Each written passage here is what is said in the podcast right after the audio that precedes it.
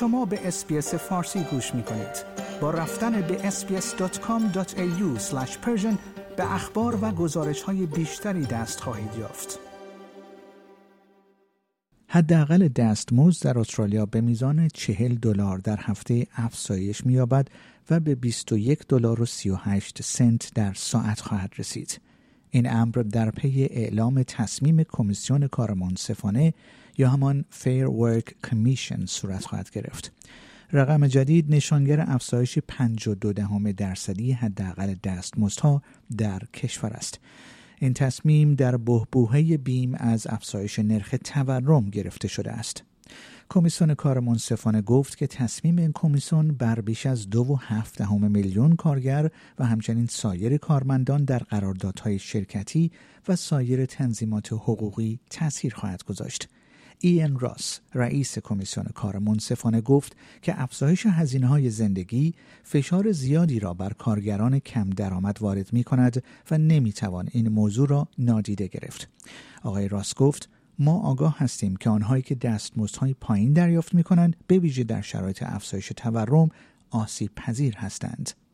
در همین حال سلی مکمانوس رئیس شورای اتحادیه های کارگری استرالیا نیز تصمیم کمیسیون کار منصفانه را یک پیروزی برای کارگران توصیف کرد خانم مکمانوس گفت این تصمیم منطقی و منصفانه است او گفت این بدا مناست که کارگران با دستمزد پایین توانایی بهتری برای پرداخت اجاره پرداخت هزینه خاربار و همچنین پرداخت قبوز انرژی خود را خواهند داشت اگرچه برخی از اتحادیه های سنفی در کشور استدلال کردند که این افزایش باید معادل 5.5 درصد باشد تا از نرخ تورم کنونی که 5.1 دهم درصد است جلوتر بماند.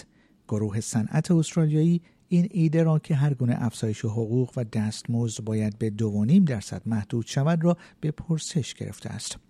گفتن است سال گذشته حداقل دستمزد ملی با 2.5 درصد افزایش به 772 دلار و 60 سنت در هفته یا 20 دلار و 33 سنت در هر ساعت رسید.